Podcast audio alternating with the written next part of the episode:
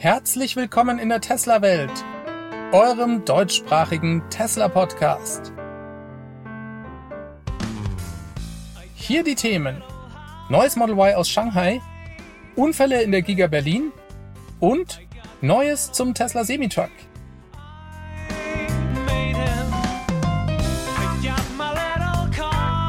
Mein Name ist David und dies ist die Folge dreihundertachtzehn.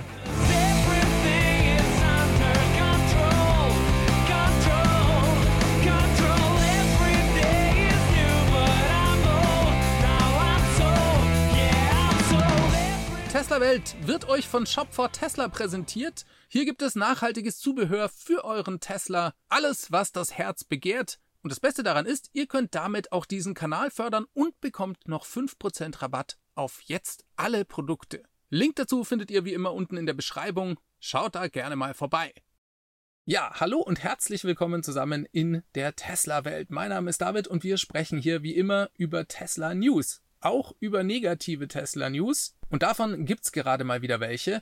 Der Stern titelt Arbeitsunfälle und mehrere Umwelthavarien in der Tesla-Fabrik in Grünheide. Zitat: In der Fabrik des U S-Autoherstellers Tesla in Grünheide bei Berlin haben sich seit zweitausendeinundzwanzig sieben schwere Arbeitsunfälle ereignet. In drei Fällen seien Tesla-Beschäftigte betroffen gewesen. In vier Fällen Beschäftigte von Bau- und Montagefirmen der Großbaustelle. Das teilte das Brandenburger Sozialministerium mit. Das Ministerium stufte die Zahlen nicht als ungewöhnlich ein. Scheint also alles in Ordnung zu sein. Lesen wir mal weiter.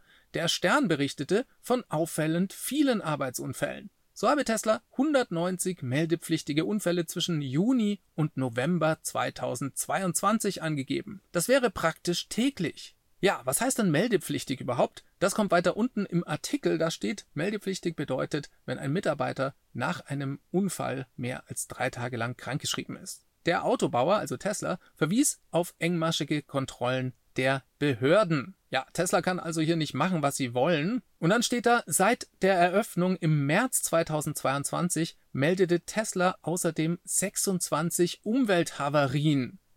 Umwelthavarie, das klingt für mich nach Fukushima. Ihr habt die Bilder noch im Kopf, als dieses Kraftwerk explodierte. Das war eine Umwelthavarie und ich finde, bei diesem Wort kommt einem vor allem diese Assoziation in den Sinn. Es wird dann auch erstmal in dem Artikel gar nicht weiter ausgeführt, sondern der Satz, der steht da einfach mal so. Braucht sie auch eigentlich nicht, denn Hauptsache, die Angst ist schon mal da. Ja, und das führt natürlich dann auch dazu, dass Bundesarbeitsminister Hubertus Heil von der S P D tief besorgt ist. Er erwarte konsequente Länderkontrollen, steht da. Klar, er muss selber nichts machen, die anderen sind mal wieder dran, ist ja auch Ländersache. Nur da hatten wir schon gelesen, dass es engmaschige Kontrollen gibt. Naja, das schauen wir uns später weiter an. Dann geht's weiter im Text. Der linke Bundesfraktionschef Dietmar Bartsch, der forderte im Stern: Lassen sich die Bedingungen nicht zügig verbessern, sollte letztendlich auch über den Entzug der Betriebserlaubnis debattiert werden. Klar, wenn beim Bau der Tesla-Fabrik sich mehrheitlich Mitarbeiter von Montagefirmen verletzen, dann ist natürlich Tesla schuld und ja, ich finde auch, dann sollten sie eigentlich gar nicht mehr arbeiten dürfen. Was sagen denn die Brandenburger Behörden dazu? Brandenburgs Sozialministerium hält die Zahl schwerer Unfälle im Vergleich der Arbeitsschutzkontrollen nicht für ungewöhnlich. Zitat: Gerade vor dem Hintergrund der Betriebsgröße, dem größten Industriestandort von Brandenburg, ist das für uns ein normales Geschehen, sagte Ministeriumssprecher Gabriel Hesse der Deutschen Presseagentur. Wir haben keine Hinweise, dass hier übermäßig viele Arbeitsschutzverstöße vorfallen. Tesla werde regelmäßig kontrolliert. Ja, und ich glaube, das ist ein guter Hinweis, denn Tesla ist in der Tat inzwischen der größte Arbeitgeber in Brandenburg und da muss man solche Unfälle eben auch mal im Verhältnis sehen. Über zwölftausend Mitarbeiter arbeiten inzwischen in Grünheide bei Tesla und davon haben sich genau drei schwer verletzt, wenn man mal die Montagearbeiter von den Baufirmen nicht mit berücksichtigt. Und versteht mich nicht falsch, jeder schwere Unfall ist natürlich ein Drama für den Betroffenen und seine Familie und sollte natürlich bestens nicht passieren. Aber bei zwölftausend Mitarbeitern finde ich jetzt für den gesamten Betrieb, der ja seit März zweitausendzweiundzwanzig läuft, drei schwere Unfälle überraschend wenig. Und seid versichert, wenn es mehr gegeben hätte, würde es in diesem Artikel stehen. Interessant finde ich, dass es die gleichen Vorwürfe über die Arbeitssicherheit auch in den U S A vor einigen Jahren gab. Auch hier wurde Tesla gerade von Gewerkschaftsseite dementsprechend angegriffen und hat auch darauf reagiert, denn Tesla veröffentlicht regelmäßig seinen sogenannten Impact Report und da stehen die Entwicklungen, was Arbeitssicherheit angeht, ganz minutiös drin. Da können wir mal schauen, auf Seite hundertzehn steht die entsprechende Information. In den U S A gibt es inzwischen weniger Unfälle bei Tesla als im Industriedurchschnitt, Tendenz weiter fallend und Tesla ist da auch stolz darauf. Jetzt könnte es natürlich sein, dass dies in Deutschland noch nicht der Fall ist. Tesla gibt ja keine speziellen Zahlen für die einzelnen Fabriken raus. Dennoch ist festzuhalten, dass dies für Tesla ein wichtiger Punkt ist, an dem sie aktiv arbeiten und wo es verschiedene Programme gibt, um natürlich die Arbeitssicherheit zu gewährleisten. Und sie haben auch explizit das Ziel, hier industrieführend zu sein. Auffällig an diesem Bericht finde ich, dass es hier um eine ganz kurze Zeitspanne geht, nämlich um die Monate Juni bis November zweitausendzweiundzwanzig. Tesla befindet sich in Grünheide nach wie vor im Produktionshochlauf. Da gibt es jede Menge neuer Mitarbeiter und da kann man sich gut vorstellen, dass vielleicht am Anfang gerade die Zahl der Unfälle hier noch etwas höher ist. Vor allem, weil wir ja gerade gelernt haben, dass meldepflichtige Unfälle die sind, wo ein Mitarbeiter eben dann mehr als drei Tage ausfällt. Das können ja durchaus auch leichtere Unfälle sein. Aber lesen wir mal weiter. Die Gewerkschaft fordert das Ende von Missständen. Und hier wird es jetzt schon interessant. Passt mal auf. Nach Angaben der Berufsgenossenschaft Holz und Metall traten zweitausendzweiundzwanzig statistisch bei Auto- und Autoteileherstellern sechzehn meldepflichtige Unfälle bei tausend Beschäftigten auf. Ja, im Monat oder im Jahr?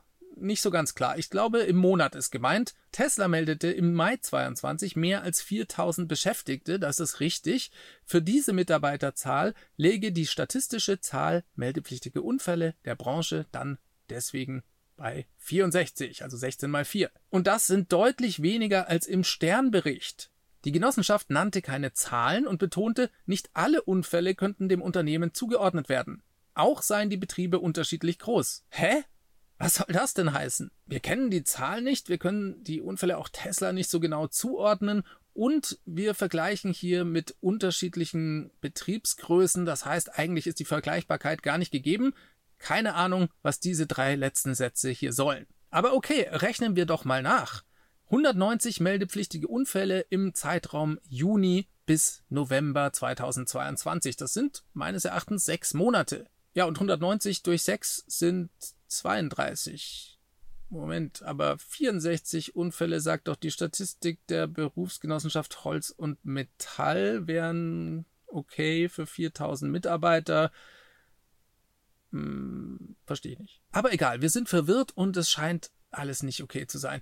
Die Gewerkschaft I G Metall, die sprach von Missständen. Zitat, wir sind schon seit längerem besorgt über die Tesla-Fabrik in Grünheide, weil wir von der I G Metall hier einfach keinen Fuß in die Tür kriegen. Oh, sorry, jetzt habe ich mich total verlesen. Da steht natürlich, wir machen uns schon seit längerem Sorgen über die Tesla-Fabrik wegen der Arbeitssicherheit in Grünheide, so der Bezirksleiter für Berlin, Brandenburg, Sachsen, Dirk Schulz von der I G Metall. Dem Stern sagte er, ich habe die größte Sorge, dass irgendwann mal jemand zu Tode kommt. Ja, es wird böse enden, so die Quintessenz eigentlich aus diesem Artikel. Und dann geht's weiter, Teil des Geländes im Wasserschutzgebiet. Denn das darf in so einem guten Artikel natürlich nicht fehlen. Zum Thema Wasserknappheit in Brandenburg habe ich ein Interview mit dem Alex Voigt vor einiger Zeit geführt. Damals stand Tesla, beziehungsweise eigentlich gar nicht Tesla, sondern das Land Brandenburg vor Gericht, verklagt von seinem eigenen Wasserverband. Ich blende euch hier den Link mal ein, könnt ihr euch gerne mal anschauen. Spoiler Alert, sie haben den Prozess verloren. Aber zurück zum Artikel. Zu den sechsundzwanzig Umwelthavarien, jetzt kommt's, wieder Fukushima im Kopf, zählen ausgetretene Stoffe wie fünfzehntausend Liter Lack, dreizehn Tonnen Aluminium sowie fünfzig und hundertfünfzig Liter Diesel. Klingt natürlich erstmal nicht so gut. Bei den Vorfällen handelt es sich laut Behörde um Betriebsstörungen und nicht um Störfälle im Sinn der Störfallverordnung. Zu Deutsch, alles halb so wild. Aber bevor ihr euch jetzt vorschnell entspannt, steht hier dann noch der Satz, ein Teil des Geländes liegt im Wasserschutzgebiet. Einfach mal so. Dann geht's weiter. Bei keinem Vorfall sei es zu Umweltschäden gekommen, heißt es bei dem Unternehmen. Wenn nötig, seien Korrekturmaßnahmen umgesetzt worden. Also, bei all diesen Unfällen gab es keine Umweltverseuchung. Korrekturmaßnahmen wurden getroffen, damit das in Zukunft nicht mehr passiert. Also eigentlich kein Problem. Deswegen kommt jetzt nochmal ein Zitat vom Forschungsgruppenleiter für Ökologie und Management von Flüssen und Seeufern am Leibniz-Institut für Gewässerökologie und Binnenfischerei, Martin Pusch, der sprach von einer grundsätzlich hohen Gefährdung im Blick auf das Trinkwasser. Die sei aufgrund der geringen Rückhaltekapazität des Untergrunds einfach gegeben. Also egal, was man macht, es gibt immer eine hohe Gefahr. Dagegen spricht Brandenburgs Umweltminister Axel Vogt, er sieht keine Gefahr und auf die Frage, ob er ausschließen könne, dass Grundwasser unter der Fabrik verseucht worden ist, sagt er laut Stern, das kann ich ausschließen, die Überwachung funktioniert. Ja, was soll man davon halten und dazu sagen? Am sichersten wäre es vermutlich, wenn auf diesem Gelände gar keine Fabrik stände. Aber naja, dann würden halt weiter keine Elektroautos gebaut werden und wir können alle weiter Diesel fahren und um Diesel zu fahren, müssen wir Öl fördern, das verseucht dann an anderer Stelle wieder die Umwelt und so weiter. Kann es also eigentlich auch nicht sein. Und dann, finde ich, geht es hier eben um Risikoabwägung und Risikokontrolle. Da scheinen die Behörden und Tesla einen guten Job zu machen, denn bei allen bisherigen Vorfällen ist nichts passiert. Natürlich muss hier weiter sich bemüht werden, die Aufgaben von der Landesregierung müssen eingehalten werden. Aber ich sehe auch nach diesem Artikel überhaupt nicht, dass das nicht passiert. Von daher wieder mal viel Lärm um nichts. Die Leute werden festhalten, dass es hier Umwelthavarien und schlechte Arbeitsbedingungen gibt. Und meiner Meinung nach ist genau das auch leider das Ziel des Artikels. Naja, vielleicht sind es auch einfach Klicks. Einem Post auf X von Tesla selbst. Sie schreiben, sie können jetzt offene Tesla-Stellen direkt in unseren Profilen einsehen. Tesla hat verschiedene Profile auf X und hier gibt's jetzt tatsächlich Job-Announcements. Ihr könnt schauen, ob ihr bei Tesla arbeiten wollt und das direkt im Twitter, X-Twitter-Profil. Elon, der antwortete darauf und er schrieb, das ist das frühe Stadium unserer Job-Plattform. Und da sieht man mal, wo es bei X in Zukunft hingeht. Es wird tatsächlich die Alles-App. Das ist schon spannend zu sehen, was hier auf X alles passiert. Die Nutzerzahlen, die steigen beständig. Und die neue Geschäftsführerin von X, Linda Yaccarino, die sagte, dass X auch im nächsten Jahr vielleicht schon wieder profitabel sein wird. Über neunzig Prozent der Werbekunden sind inzwischen zurückgekehrt. In den letzten zwölf Wochen alleine ungefähr eintausendfünfhundert davon. Und Elon Musk will mit X, ja auch Plattformen wie YouTube zum Beispiel, den Konkurrenzkampf ansagen. In der ersten Runde haben sie bereits über zwanzig Millionen Dollar an Content Creator ausbezahlt. Hier geht also einiges voran und wen das genauer interessiert, der sollte sich auch nochmal die Biografie von Elon Musk von Walter Isaacson zu Gemüte führen. Link dazu findet ihr wie immer hier unten in der Beschreibung. Die lohnt sich wirklich. Ich bin die inzwischen komplett durchgegangen. Da stehen ganz viele interessante Dinge über Elon Musk drin, die selbst ich bisher noch nicht wusste. So, dann kommen wir zu einem Thema. Das ist eigentlich kein Tesla-Thema, sondern ein SpaceX-Thema. Aber es ist einfach so schön, da konnte ich nicht anders, als das hier zu erwähnen. Denn es gibt ein Jubiläum zu feiern. Heute vor fünfzehn Jahren erreichte die Falcon eins als erste privat entwickelte Flüssigtreibstoffrakete die Erdumlaufbahn. Herzlichen Glückwunsch. Das lohnt sich doch darüber zu sprechen, denn das ist eigentlich eine unglaubliche Geschichte. Ihr wisst, ich bin total Tesla begeistert, aber was SpaceX hier in den letzten Jahren geleistet hat, das übertrifft fast schon die Geschichte von Tesla. Das ist eigentlich noch eine Spur verrückter, denn wir reden hier ja von Raketen. Und nicht von Autos. Autos sind ja irgendwie langweilig, oder? Man sagt nicht umsonst, es ist Rocket Science. Und was Elon Musk und sein Team von SpaceX hier geleistet haben, ist einfach toll. Auch dazu gibt's übrigens jede Menge im Buch von Walter Isaacson zu lesen. Ich kann's euch einfach nur empfehlen. So, dann baut Tesla einen ganz interessanten und speziellen Supercharger in Hollywood. Der Artikel kommt hier von Drive Tesla Canada und zwar geht es um das fünfziger Diner, das Elon Musk schon vor Jahren versprochen hat. Hier gab es jetzt den offiziellen Baubeginn. Die Idee für diese einzigartige Supercharger-Station reicht mehrere Jahre zurück, so schreibt Drive Tesla Canada. Elon Musk sagte bereits zweitausendeinundzwanzig, dass ein neuer Supercharger-Standort mit einem Diner im Stil der fünfziger Jahre und einem Autokino gebaut werden würde. Musk sagte ursprünglich, dass die Station in Santa Monica stehen würde, aber stellt sich heraus, sie ist tatsächlich etwas weiter östlich. Und zwar auf dem Santa Monica Boulevard in West Hollywood. Hier soll ein Supercharger mit achtundzwanzig Stationen entstehen und eben diesem Restaurant. Weiter geht's im Text. Nach seiner Fertigstellung wird sich das Diner über zwei Etagen erstrecken und Platz für zweihundertachtzehn Restaurantgäste bieten. Auf der zweiten Etage sind vor allem Außenplätze vorgesehen, hundertdreizehn Stück, und im zweiten Stock gibt's dann eben noch den Kinositzbereich mit siebenundsiebzig Plätzen. Ja, ein ganz spezieller Supercharger, über den wir ja auch beim Investorentag schon gehört haben. Tesla arbeitet weiter auch immer an solchen Spaßprojekten, und ich glaube, da muss ich eines Tages tatsächlich mal hinfahren. The competition is coming, oder besser gesagt, die Konkurrenz schläft nicht. Das schrieb Elon Musk kürzlich auf X. Er antwortete hier auf einen interessanten Tweet von Sawyer Merritt, war das, glaube ich, der schrieb, die Entscheidung von Ford, ein geplantes drei Komma fünf Milliarden Dollar Batteriewerk in Michigan zu stoppen, unterstreicht die Herausforderung für Teslas wachsende Zahl von Konkurrenten auf dem U S-Markt. Tesla drängt die meisten von ihnen in unrentable Nischen mit geringen Stückzahlen. So schreibt Reuters. Nach Marken aufgeschlüsselt hat Tesla in der ersten Jahreshälfte die nächsten neunzehn Konkurrenten im Verhältnis zehn zu eins oder mehr übertroffen. So die Daten von S and P Global Mobility. Und das müsst ihr euch mal auf der Zunge zergehen lassen. So stark ist die Marktmacht von Tesla in den U S A, und das zeigt eigentlich ganz deutlich, dass es heute im Moment noch keine vernünftige Konkurrenz gibt. Und das, was wir bisher sehen, und solche Entscheidungen eben von Ford, das Batteriewerk doch nicht zu bauen oder eben weiter nach hinten raus zu verschieben, die zeigen ganz deutlich, dass sich da auch mittelfristig nichts tun wird.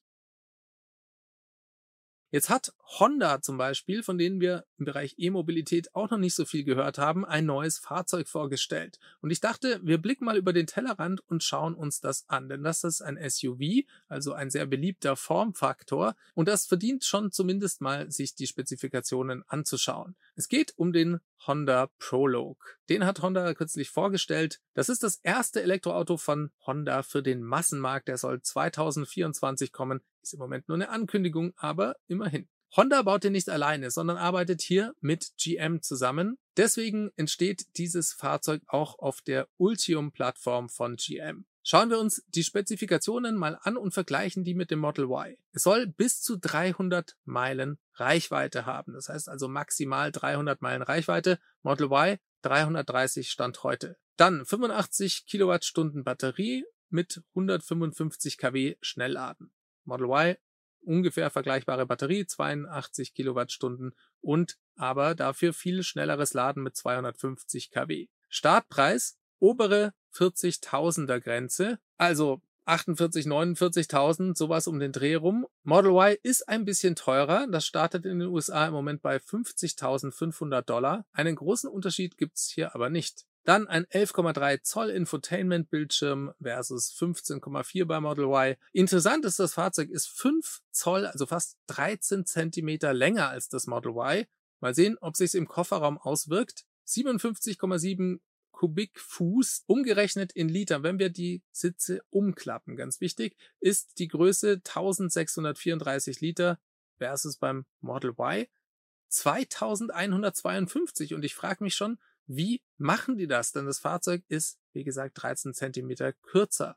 Also bei Tesla. Trotzdem deutlich größeren Kofferraum. Und was den Antrieb angeht, da gibt es ebenfalls eine heckgetriebene Variante und eine Dual-Motor-Variante. Markteinführung in den U S A, erstes Quartal zweitausendvierundzwanzig. Ich finde, das Fahrzeug schaut eigentlich super aus, aber ist es tatsächlich konkurrenzfähig? Und vor allem, wie hoch sind die Stückzahlen, die Honda hier plant zu bauen? Ich finde, auf den ersten Blick schaut es bei den Spezifikationen nicht so gut aus. Ich denke, für so einen geringen Preisunterschied würde ich dann tatsächlich das Model Y wählen. Jetzt haben wir noch nicht alle Spezifikationen, was zum Beispiel Beschleunigung oder auch die Höchstgeschwindigkeit angeht. Aber ich habe so ein Gefühl, dass Tesla da auch besser abschneiden wird. Also, Competition is coming, würde ich eher so sehen wie Elon Musk an dieser Stelle. Da kommt von den anderen Herstellern im Moment einfach noch zu wenig.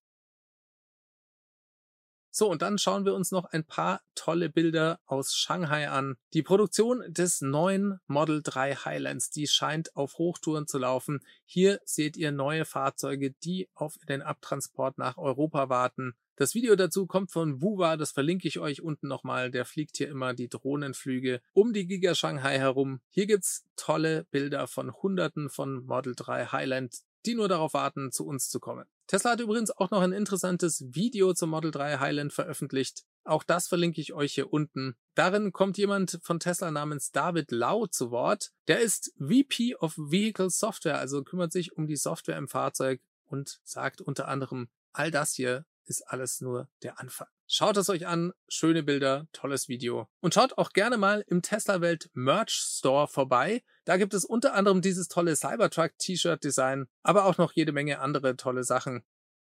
Jetzt gibt es erstmal die Produktions- und Lieferzahlen fürs dritte Quartal. Tesla hat eine Pressemitteilung dazu wie immer veröffentlicht.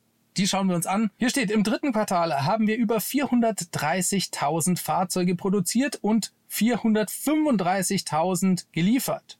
Dieser sequentielle Rückgang, was die Volumina angeht, wurde durch Standzeiten der Fabriken und Werksaufrüstungen verursacht. Genauso wie wir das im letzten Earnings Call angekündigt haben. Unser Absatzziel für zweitausenddreiundzwanzig von rund eins Komma acht Millionen Fahrzeugen bleibt unverändert. Ja, und an dieser Stelle erstmal ein großer Shoutout an das gesamte Tesla-Team, vor allem die Leute, die mit den Deliveries zu tun hatten und hier unermüdlich bis zur letzten Minute gearbeitet haben. Auch mich hat jemand nochmal kontaktiert, um ein Model Y loszuwerden, und der sagte mir, bei uns geht heute Nacht keiner vor drei Uhr morgens nach Hause, zum Teil schlafen wir im Delivery Center. Die Jungs und Mädels haben hier also nochmal alles gegeben, um hier ein möglichst tolles Quartalsergebnis zu liefern. Ja, und was ist die zu erwartende Reaktion da draußen?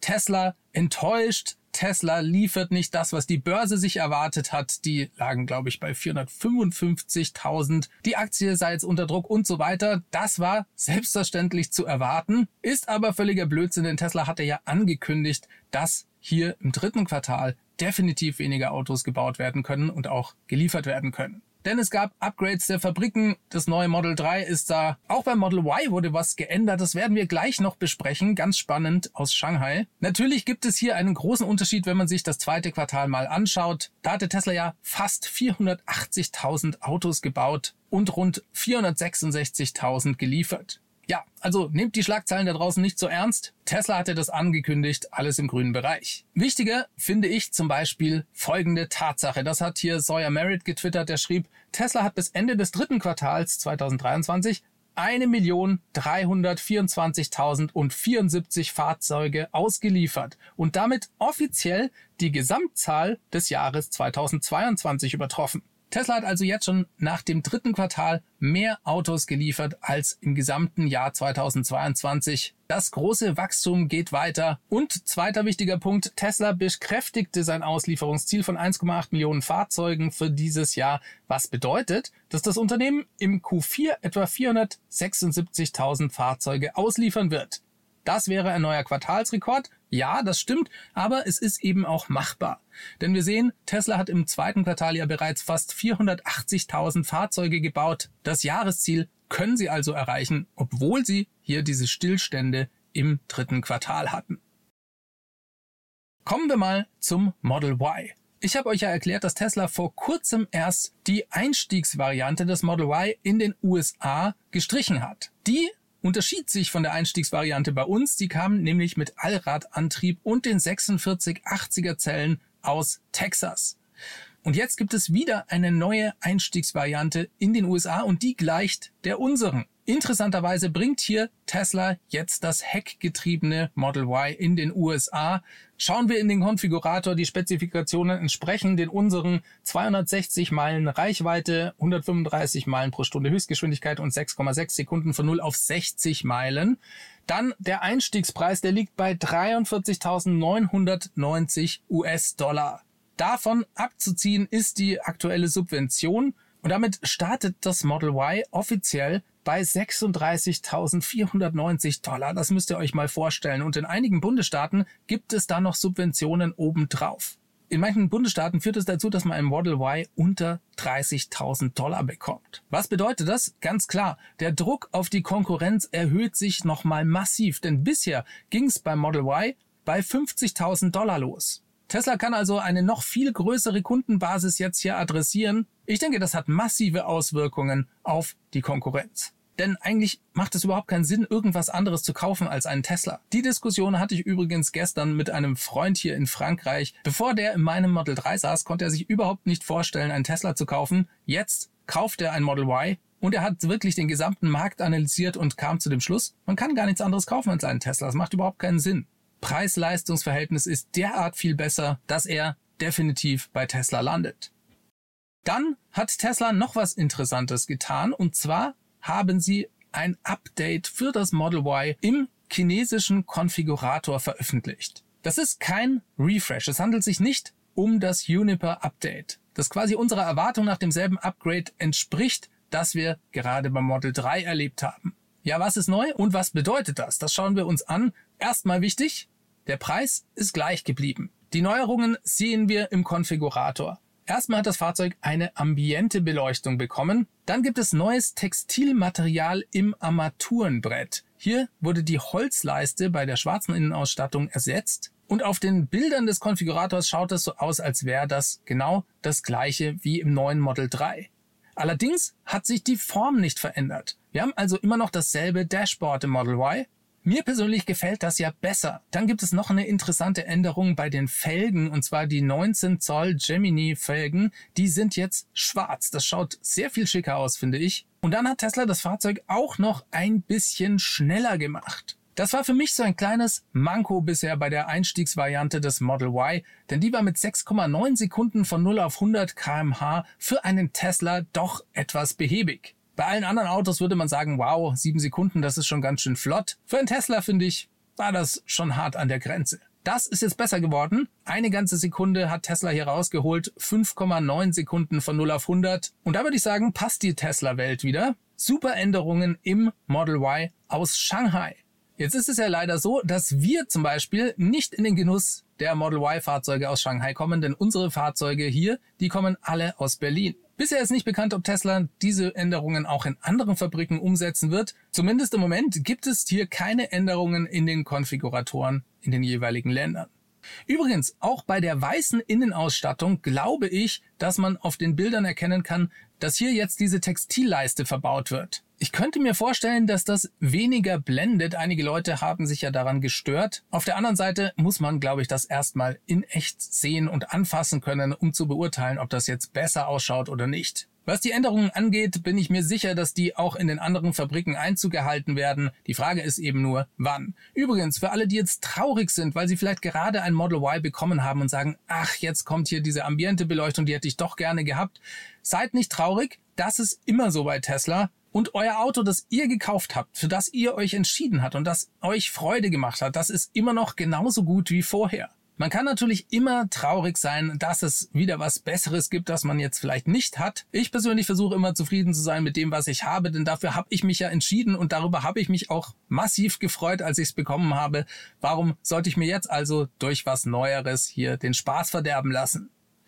Und außerdem, wenn man so denken würde, dann kann man sich nie einen Tesla kaufen, denn natürlich werden die immer besser. Das ist wie früher bei den Laptops. Man kauft etwas und natürlich ist dann die Hardware irgendwann veraltet.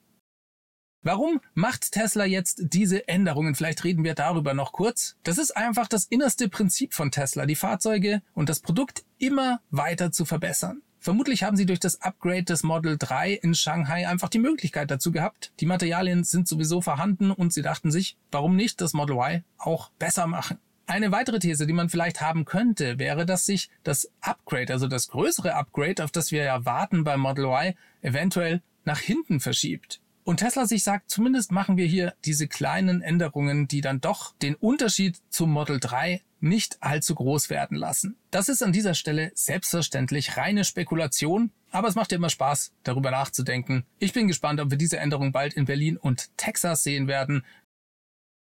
Ihr kennt vielleicht den amerikanischen Moderator Jay Leno, der ist in den U S A höchst bekannt, unter anderem für seine Sendung Jay Lenos Garage, in der er regelmäßig Fahrzeuge testet. Jay Leno ist in den Genuss gekommen, eine Probefahrt mit dem Tesla-Semi-Truck machen zu dürfen, und zwar mit niemand Geringeren als Franz von Holzhausen, dem Chefdesigner von Tesla und dem Leiter des Tesla-Semi-Truck-Programms bei Tesla, Dan Priestley. Das ganze Video dauert fast fünfundvierzig Minuten lang. Ich habe es gesehen und euch den Link unten in die Beschreibung gepackt. Könnt ihr also nachschauen, wenn ihr des Englischen mächtig seid. Von mir gibt's aber hier auch die Zusammenfassung. Vielleicht die interessantesten Zahlen erstmal vorab. Tesla hat bisher siebzig Tesla Semi-Trucks gebaut. Von Massenproduktion sind sie also noch weit entfernt. Es geht hier erstmal darum, erste Eindrücke zu sammeln, und das Interessante war zu erfahren, dass Tesla inzwischen den Semi-Truck auch bei seiner eigenen Flotte einsetzt. Mit dem Tesla-Semi-Truck werden Battery Packs von der Gigafactory in Nevada ins Werk nach Fremont gefahren. Das ist schon eine gute Distanz, ich glaube um die zweihundertachtundsechzig Meilen. Und das Tolle daran ist, dass sie sagen, sie benutzen die Semi-Trucks eins zu eins genauso wie die Diesel-Trucks. Also sie haben die gleiche Ladung, die gleiche Menge an Battery Packs. Es macht überhaupt keinen Unterschied, ob sie mit einem Dieseltruck oder dem Semitruck fahren, außer dass eben der Semitruck deutlich günstiger ist. Aber er lässt sich eben vollkommen problemlos in den aktuellen Betrieb integrieren. Und das ist die gute Nachricht, denn das beweist doch, dass der Tesla Semitruck ohne Probleme jeden Diesel-L K W ersetzen kann. Ein weiterer interessanter Punkt war, dass der Semitruck im Betrieb dem Betreiber rund zweihunderttausend Dollar an Spritkosten spart, und zwar in den ersten drei Jahren. Jetzt hat Tesla noch keinen Preis für den Semitruck offiziell bekannt gegeben, aber man kann sich sehr gut vorstellen, dass er sich allein dadurch schon nach wenigen Jahren amortisiert hat. Ja, und dann gab es auch ein paar technische Details. Das Fahrzeug wird mit achthundert bis tausend Volt funktionieren, genauso übrigens wie der Cybertruck auch. Es wird wohl auch derselbe Wechselrichter wie im Cybertruck verbaut, und die Motoren kommen aus dem Plaid Model S. Das war schon bekannt. Ursprünglich wollte Tesla ja mal Model drei Motoren hierfür zum Einsatz kommen lassen, aber sie brauchen die Power aus den Model S Motoren. Rund eintausendfünfhundert P S hat so ein Tesla Semi-Truck, und die werden sehr ans Benutzerprofil angepasst. Das heißt, man hat die notwendige Leistung, je nachdem wie viel man zieht. Aber es wird eben auch sehr genau darauf geachtet, dass man nicht zu viel Leistung hat, dass sich die Reifen nicht zu sehr abnutzen. Und vor allem braucht man diese Power auch fürs regenerative Bremsen. Denn hier wird durch das hohe Gewicht des Tesla Semi-Trucks eben sehr viel Energie zurückgewonnen. Und dafür braucht man dann auch einen leistungsstarken Motor, der das Ganze umsetzen kann. Auch wenn es eben in die andere Richtung geht. Franz von Holzhausen verriet übrigens auch noch, dass sie sich beim Design des Tesla Semi-Trucks stark an Hochgeschwindigkeitszügen aus Japan orientiert haben.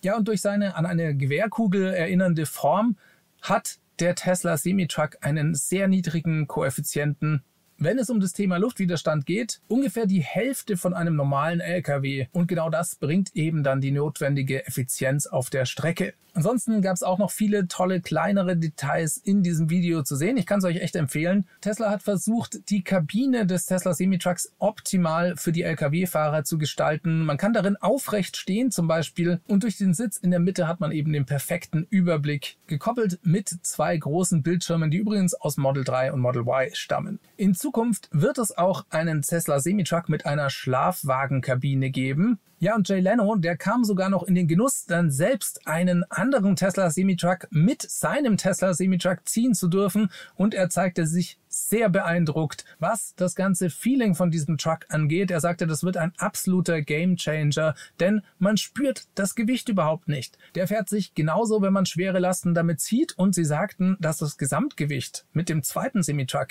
bei sechzig bis siebzigtausend Pfund läge. Das sind also siebenundzwanzig bis einunddreißig Tonnen. Oh, haben sie uns da vielleicht gerade das Gewicht des Tesla Semi-Trucks verraten? Naja, nicht wirklich, denn das waren zwei unterschiedliche Trucks. Es gab auch noch den Hänger, und sie haben nur eine Gewichtsspanne angegeben. Zwischen sechzigtausend und siebzigtausend Pfund für das gesamte Gespann. Das kann man sich also noch nicht genau ausrechnen. Ja, der Tesla Semi-Truck wird definitiv ein Gamechanger. Und Und die große Neuigkeit, die ich kürzlich erfahren habe, ist, dass der Tesla Semi in seiner Form, so wie er jetzt existiert, auch in Europa zugelassen werden kann. Das sagte mir Markus Erdmann vom Designwerk, den ich kürzlich interviewen durfte. Ein spannendes Interview übrigens, kann ich nur jedem empfehlen. Ich verlinke das hier gerade nochmal. Das wird also sehr spannend, wenn Tesla diesen Semi-Truck auch bei uns hierzulande einführt. Im Moment sind sie allerdings noch dabei, erste Daten zu sammeln, um dann eine Revision des Tesla Semi-Trucks herauszubringen.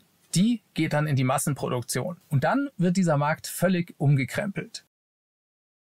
Reden wir kurz über ein richtig cooles Sicherheitsupdate, das Tesla gerade an die Flotte pusht. Das ist eigentlich nur eine ganz kleine Sache, aber ich finde, das ist ein gutes Beispiel dafür, wie innovativ Tesla hier im Punkto Sicherheit ist und eben sofort auch so kleine Änderungen an die Flotte pushen kann. Es geht um folgende Situation. Ihr hattet vielleicht einen Unfall und eure Airbags wurden ausgelöst. Ab jetzt wird dann die Warnblinkanlage automatisch aktiviert und die blinkt dann ganz schnell, damit man auch genügend Überblick um das Fahrzeug herum hat. Das dient also nicht nur zur Warnung, sondern auch zur Sichtverbesserung um das Fahrzeug herum. Das Update wird jetzt an alle U S-Modelle Model drei, Model Y sowie S und X von zweitausendzwanzig und neuer ausgeliefert, so twittert Tesla. Ein klasse Update und das Fahrzeug ist gerade mal wieder über Nacht besser geworden.